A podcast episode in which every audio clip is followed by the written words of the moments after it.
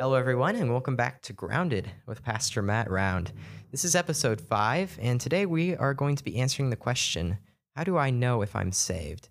This is a question that is very difficult for many Christians, and it latches on and it doesn't let go, and it leeches you. Um, today, we are going to get to the core and unpeel that onion with Pastor Matt Round. Hi, Pastor Matt. Hey, Noah. Um, I'm not sure that there are too many Christians who, at one point or another in their life, in their walk, have not asked this question. Uh, there are some believers who ask this question on a regular basis, and um, it's important to ask because the answer to the question, of course, matters throughout eternity. The answer to this question is really the only one that matters in our whole life. Am I a Christian or not? If eternity hinges on the answer, then there is no more important question. But there's also the sense where uh, our confidence can be so shaken, our questioning can be so continuous that it robs us not only of confidence and joy and peace but it robs us of the ability to be effective in doing the work that Christ has called us to do.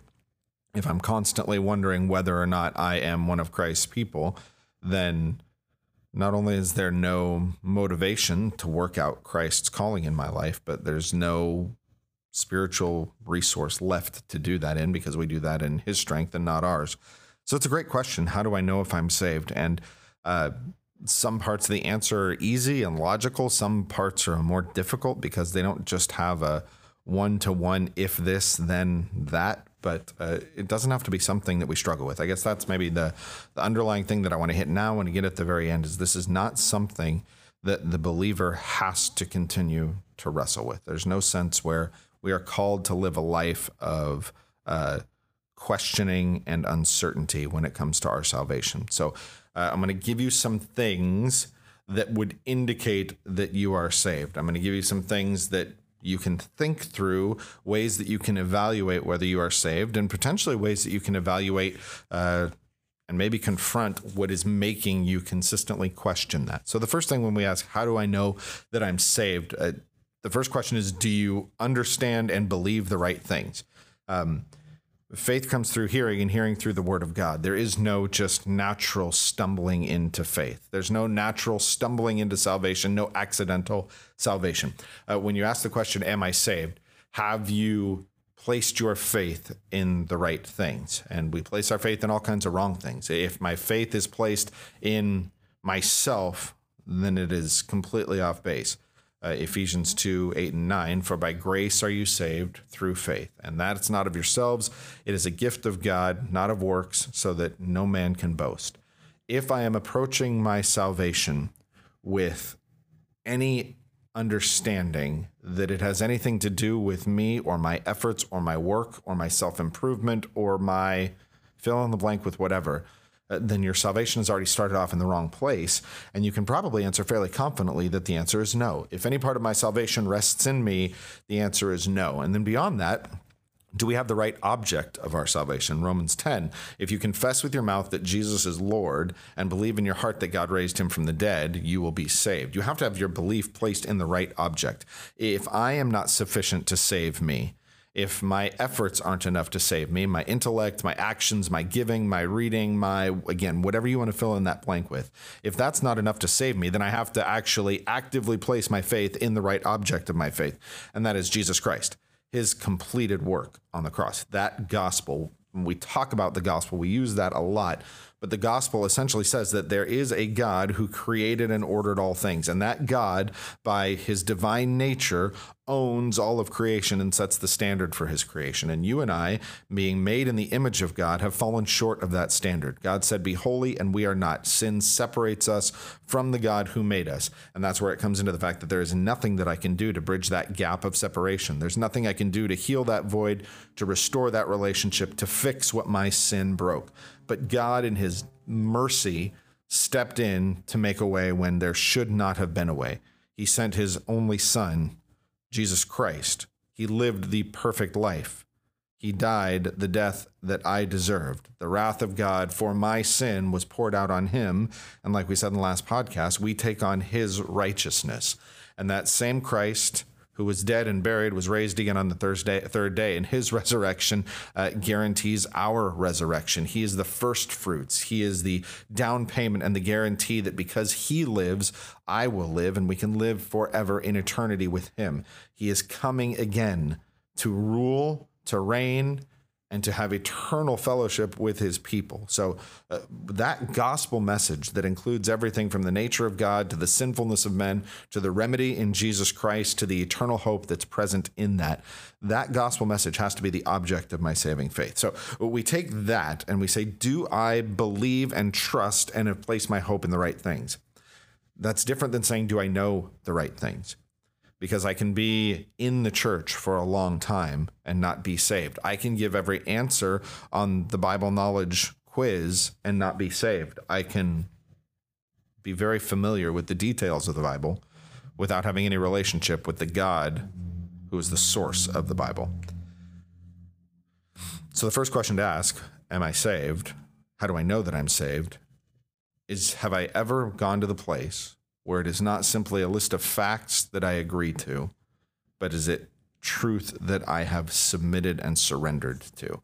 And that kind of leads to the second thing is how do I know that I'm saved? One of the ways that you know that you are saved is through obedience. Not perfect obedience, but a desire and a growing production of obedience in our lives. Um, last week. We referenced Matthew and uh, the Sermon on the Mount. And later on, we talked about Matthew 5 last week, but later on in Matthew chapter 7, and uh, beginning in verse, let's see, where do I want to go here? Matthew 7, verse 15. Jesus says, Beware of false prophets who come to you in sheep's clothing, but inwardly are ravenous wolves. Beware of people who say things about God and appear to be one thing, but are in reality another. And then he says this in verse 16 You will recognize them by their fruits. Are grapes gathered from thorn bushes or figs from thistles? So every healthy tree bears good fruit, but the diseased tree bears bad fruit. How do I know that I'm saved? One of the ways that you can evaluate that is you can look and see what kind of fruit is your life producing. Take an honest, forensic look at your last day, your last week, and work through what your life is actually producing. Because, as James says, faith without works is dead. Not that we work for our faith. Ephesians 2 8 and 9 made that very clear. It's by grace that we're saved through faith, and that it's not of ourselves. It's not a work, so that we cannot boast in it. But that faith, that inward transformation that the gospel brings, does not leave us where it found us. It doesn't leave us without any kind of demonstrable change in our lives. It shows us the way to act and then the holy spirit empowers us and enables us to act in a way that honors god. And when it comes to dealing with christians and talking with christians and counseling christians um, as a pastor that's one of the things that i'm privileged and honored and love doing and that's talking with people through their struggles. When this question is asked and it is asked a lot how do i know that i'm saved? The most common root of that question is sin that has not been dealt with in the life of a believer. Continual disobedience makes it very, very difficult to have any kind of security in our salvation. And God has designed and built our salvation to be something that we're secure in. When John wrote to the church in 1 John chapter 5, he said, I write these things to you who believe in the name of the Son of God, so that you may know that you have eternal life. He wrote this whole letter so that these people would have confidence in their salvation. And that is a good thing. When I have confidence in my salvation, it impacts the way that I do everything in my life. It is a transforming reality when I have the confidence that I'm saved. But how do we know that we're saved? Well, John also addresses that in 1 John chapter 2. He says, And by this we know that we have come to know him. So I write all of these things so that you might know that you're saved. But in 1 John chapter 2, he says, And this is how we know that we've come to know him if we keep his commandments. How do I know that I'm saved? The fruit of my life bears out that reality. And First John is a great book to read if you are struggling with uh, the certainty of your salvation. It's very clear, it's very short, It's very clear and it's very helpful. He writes so that they know, and he says, This is how you know if you act like a child of the light rather than a child of the darkness. And he puts it in such practical terms over and over. What that comes out looking like, at least in First John, is do you love other people? When it comes to how you interact with the world around you, more specifically, when it comes to brothers and sisters in Christ, how do you respond to them? So, how do I know if I'm saved? Do I believe the right thing? Do I have the right object and means of salvation? Second, am I actually living it out? Is there any kind of real change in my life that would point to a gospel conversion? And then the third thing is a little bit more subjective, and that is the witness of the Holy Spirit. The Holy Spirit doesn't leave us in a constant state of wondering. And uh, really, to see that, we go back to Romans chapter 8. And in Romans chapter 8, starting in verse 12, Paul says this He says, So then, brothers, we're debtors not to the flesh to live according to the flesh. For if you live according to the flesh, you'll die but by the Spirit, if you put to death the deeds of the body, you will live. So he goes back to that obedience thing, putting to death the deeds of the body and living in the Spirit. For all who are led by the Spirit of God are sons of God. For you did not receive the spirit of slavery to fall back into fear, but you have received the spirit of adoption as sons, by whom we cry, Abba, Father. So Paul actually wraps all that up in obedience. It, if you're living by the Spirit, you're going to produce the things that the Spirit produces love, joy, peace, patience, according to Galatians 5, obedience broadly here in Romans 8. But he says, This same Spirit, in verse 16, bears witness with our spirit that we are children of God, and if children, then heirs, heirs of God, and fellow heirs with Christ, provided we suffer with him in order that we also might be glorified with him.